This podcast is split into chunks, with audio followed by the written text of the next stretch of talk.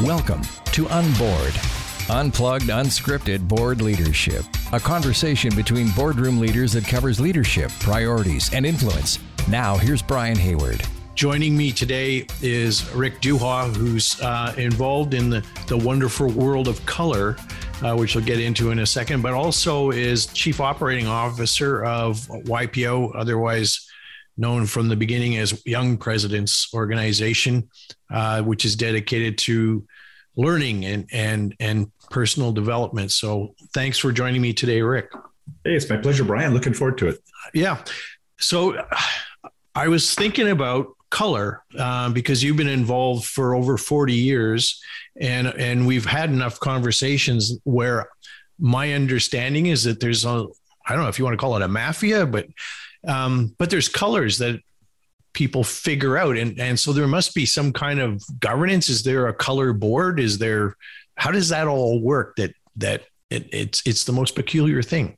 Well, you know, thank you. It's color is something that inspires us all for many things in our lives. And, and in fact, it, it really inspires things uh, in nature too. You know, um, many people don't realize that the most acute sense that bees have is a vision of color, because it's the color of the things that they'll pollinate that, that guides them to the right flower versus the not one. So it's not the, not the smell, it's actually the sight. But anyway, that uh, there is actually a hierarchy to color. And what's fascinating is that different industries uh, use color differently. And, and if you, if you actually think about it, this, this will become intuitive, but most people probably don't spend much time pondering it.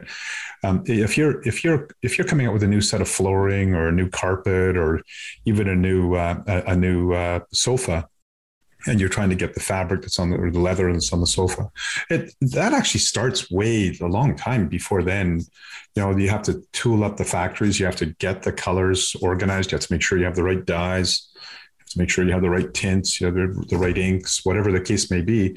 And so the manufacturing uh, process to bring a color to market in some cases can start uh, a year or two or three years before you actually see it in a store.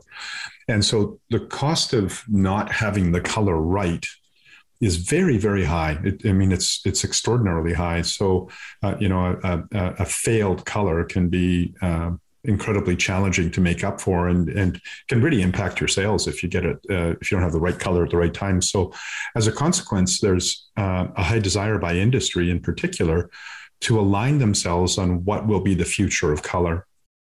And one, one of the companies that uh, my family and I run is is uh, is called Color Hive, and it's been forecasting colors for for that purpose for over twenty years now. And there's uh, there's a cycle that we follow where we actually get together with industry experts. We run a panel two and a half years before a color will become uh, current. Uh, and then we we talk a little bit about what are the drivers, what are the societal drivers, what is the uh, uh, economic drivers, and and and other things along those nature that will that we believe will influence color in the future. And then we publish that information. And one might say uh, us, and there's others that do similar, um, uh, are, are a little bit self-fulfilling prophecy. But it, I think it's because there's a, a need for industry to align early in the process. So I would say there is a color governance. Um, Do you ever have like a disagreement? Somebody's going, you know, classic black, no white, and, and or. Oh, absolutely, absolutely. You know, there's there's good there's Did good. You saw a like, rock paper scissors or some kind of equivalent? Yeah, pretty well. You know, it it it, it eventually it's amazing the uh, the folks that work in that field, and and we're we're blessed to to work with a number of them. Uh, they do get aligned eventually, uh, and when they do, uh, then they all get behind that common vision and they make it happen. And so so color forecasting is is. Well, it's a forecast. It's it's amazingly accurate. You can be eighty to ninety percent likely to get it right if you spend some time and effort and and follow the experts in the field.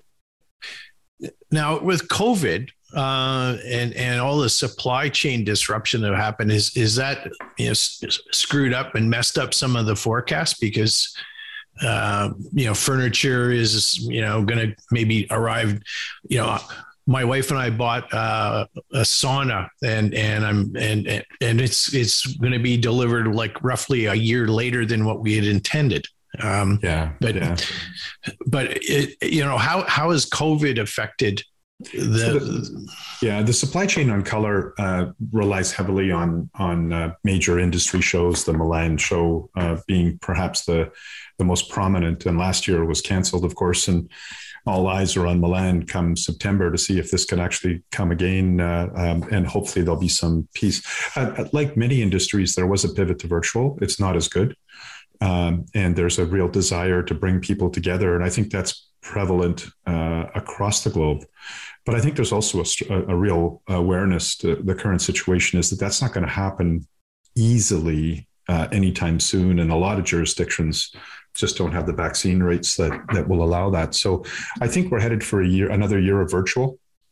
And I think the more time we spend in virtual, the more it will become part of our, our, uh, our lexicon going forward. So I think we're going to see a hybrid or a blended approach going forward, but color is very tactile, and, and much as the screen technology does some things right, color's generally not one of them. So, so uh, uh, at least uh, precise color that you would see and brought to life on products that rely on color to sell it, you know, I, uh, and so I, I, I don't think we're going to see uh, uh, virtual going, uh, uh, virtual playing a hundred percent role in color going forward. But I do think it is, and, and we've evolved new products. We've, we've done some interesting new products that allow us to collaborate with, uh, with our clients worldwide and to actually come to color conclusions. Uh, but, uh, but at the end of the day, there's still a FedEx going with a package of something so people can actually touch and feel. And so, so, uh, you know, that still exists. So, so is there, you know, you mentioned societal change and, and thinking about, you know, some of the patterns or, or whatnot, you know, there's, there's obviously concern, uh, you, you know, very much on, on climate change and evolving from a fossil fuel. Is that, is that the kind of thing where, where, you know, you have some analysts that are contributing to the to the dialogue? I, it, it, yeah, you, you, nailed, you, nailed, you nailed it. Uh, you know, it, society, very definitely climate change is having a huge impact on how we view color uh, and how, how people are consuming color. I mean, we're obviously, uh, there's a big push to go back to things uh, that appear more natural. Um, and, and then, you know, there's other things like uh, like the economy. It's, it's amazing how Uh, it's often felt that colors are more vibrant when the economy is doing well, and colors are a little bit more uh, more muted when they're not. And uh, it, some some say that's true, some say it's not. I don't know. So, uh, so you, when you, I see when I see the bright colors, I'm investing in the markets. So. Yeah, but you you got a two you got a two year lag there, right? So yeah, yeah I, I, I, I, what's what what's the colors going to be in twenty twenty-three? Oh, you know, I, I should you know I'm not being entirely fair. That uh, I, when I speak about two year lag, I'm really talking about uh, the architectural space um, that uh, that my companies tend to deal in. Uh, but but you know, fast fashion is much much Much quicker than that. So, you know, uh, uh, particularly women's garments and things of that nature are, are, are cycling a lot faster than two years. So uh, switch gears now, um, not entirely probably, but um, Y P O, you're, you're chief operating officer and, and uh, of this organization. And, and I've been privileged to be part of it for, for about twenty-five years. Uh, obviously you were involved as as a member and and part of part of the you know the the, the organization from from a, a consumer point of view. What drew you into um, being involved at another level? That's an interesting question. So so Brian, like you, I was a member from an er, earlier age. I joined in uh, two thousand one uh, and uh, had a really great run. And, and fortunately enough, and. Uh, Some of some of your listeners will know that that there's a forum product that exists in Y P O that allows uh, groups of eight to ten people to get together and really uh, uh, really become their own personal board of advisors would be the best way I would describe it. And and in the first one, uh, the group that I was in, part of the uh, part of the requirements were that we had to give back to the organization, and ultimately we had to serve in some capacity. So, so uh, it was about ten years uh, into my membership, and I agreed to um, I agreed to serve on the chapter uh, uh, uh, executive group, and that led to serving in the regional executive group, which very quickly uh, put me onto the international board of Y P O, and then I had a number of leadership roles on that board up until twenty eighteen, and thought I was kind of finished.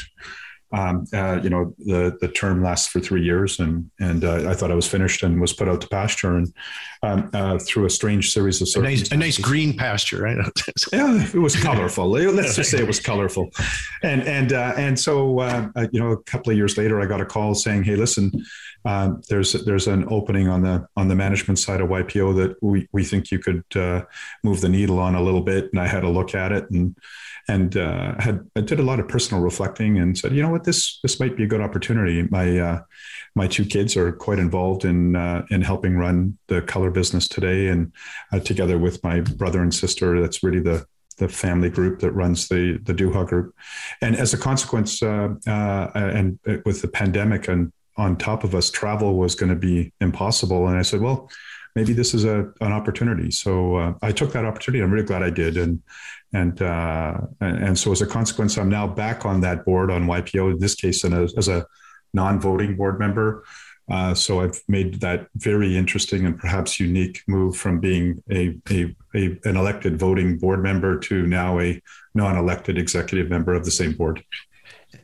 Some of the people that I've talked with on this podcast, are they're, they're in other parts of the world, and, and the governance process, how things get decided, is is is quite different. I mean, I, you know, the North American Western model, there's an agenda and there's the chair sort of runs things through, tick, tick, tick, as, as one of my uh, guests called it, spreadsheet governance in, in it, it's at its worst when it's it's bad.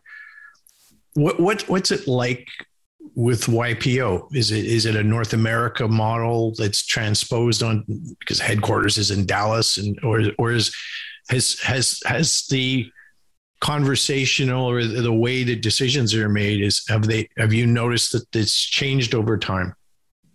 Yeah. You, you know, uh, I've certainly seen changes because the leadership of the board changes on an annual basis. And, and as a consequence, some of those changes bring uh, changes from wherever the home country may be, or the, or the skill sets of the, of the chair at the time, or the, or the interests of the chair for that matter. Uh, but, but there is definitely a common theme. I would say it's predominantly North American, although I have to tell you, and, and uh, I think you and I share, I'm, I'm halfway through my I C D course right now. And uh, one of the things that I found fascinating is is some of the some of the the, the differences in the um, in the governance models between the countries, and and I, I'd never actually heard it expressed that way. So I was grateful for the course for uh, pointing it out to me, and then I reflected on my experience, particularly in the Y P O board, which is from all sorts of countries that, that I've had the pleasure to serve beside and alongside and, and so on. And I, I didn't realize those biases were there, but I reflected on some of the conversations. I realized that, in fact, uh, those change, those those nuances do come out at the boardroom table. And and without necessarily having, I, I didn't understand why at the time, but I do now. And, uh, and I'm very grateful to have that knowledge. Yeah. And, and, and what would you say, you know, has been your greatest learning out of that experience of, of being involved in that, that, that an international board like that? Well, I, I think first of all, awareness that uh, that the things that we as Canadians, you and I as Canadians, uh, uh, might consider a, sort of the standard or the paradigm, you know, our our thinking with regards to uh, well, I mean, let's talk the pandemic, for example. Uh, you know, how we might view um, uh, you know the vaccine situation and how we're dealing with going into public now, and how others around the world are viewing that at the same time are vastly, vastly different. And to try and find a common ground uh, on that topic is, uh, it's a bit, little bit like walking on coals right now, to be quite frank. You know, Y P O is is uh, is really dedicated to uh, learning and, and and personal development, and and it was it started you know with Ray, with Ray Hickok getting a bunch of people together because he he was lost as as a young person uh, running an organization. Is it as relevant now, now that there's webinars and and in such a ease of, of tapping in with, with, you know, there's, it's, there's almost an overwhelming amount of material, educational material, development material.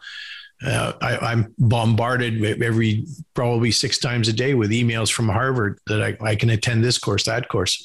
Is, is, Is that is the Y P O sort of organization as as relevant as a as a a development model at, a, at an international level? Yeah, it's a fascinating question, and obviously you and I have a little gray hair in the game, so uh, so you know, it, uh, our our, no hair. our our generation will lament that it's not the same. But you will recall when you first joined, and I certainly recall when I first joined that I recall that the elders in the tribe would say it's not. We weren't bringing the same thing that they had before, and you know, I, I think uh, what's important, especially with Y P O, with with uh, you need to qualify before the age of forty-four. Um, uh, what What that effectively means is that that we're we're we're now dealing with entirely different generations than you and I that are joining Y P O, and their expectations are really quite a bit different than maybe ours were, and even those that came before us. So you know, I think by definition we keep evolving what Y P O is because of the membership stream and the and the consistent youth that join that join the group. Um, uh, having said that, I also agree with you that that you know Ted Ted has. has proliferated uh, premium speakers, and you can hear them uh, anytime you want. So from a Y P O perspective, what we're highly focused on is, is, um, is the peer-to-peer connections um, that result uh, uh, in some of the ways that we bring members together. So, you know, we're focused on, on the conversation between, like you and I are having right now, and not necessarily on, on the, the, the keynote speaker. Uh, maybe the keynote speaker will inspire us to talk about different things and to come up with different ideas to make the world a better place. Uh, maybe you and I will inspire each other. Maybe your philanthropic uh, activities will inspire me, and vice versa, uh, to be better leaders in different ways that we go forward. So, so I think it's perhaps more relevant than ever, but it's not because of the the, the big brash party or the big uh, or the big speaker. Uh, I think it's because we've created a, a, a place of trust, and that members can speak openly about how they feel and how they what they think about uh, what's going on in the world, and and how they're able to interact with that.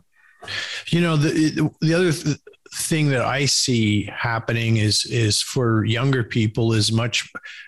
you know, much more of a gig economy um, sort of thought process, which in many ways is probably healthier, you could argue, than, you know, the, the classic, you know, get in on the ground floor of a major corporation or, or start something up and, and, and, and lead this, you know, enterprise uh, like Ray Hickok did to, to sell it for huge amounts of money.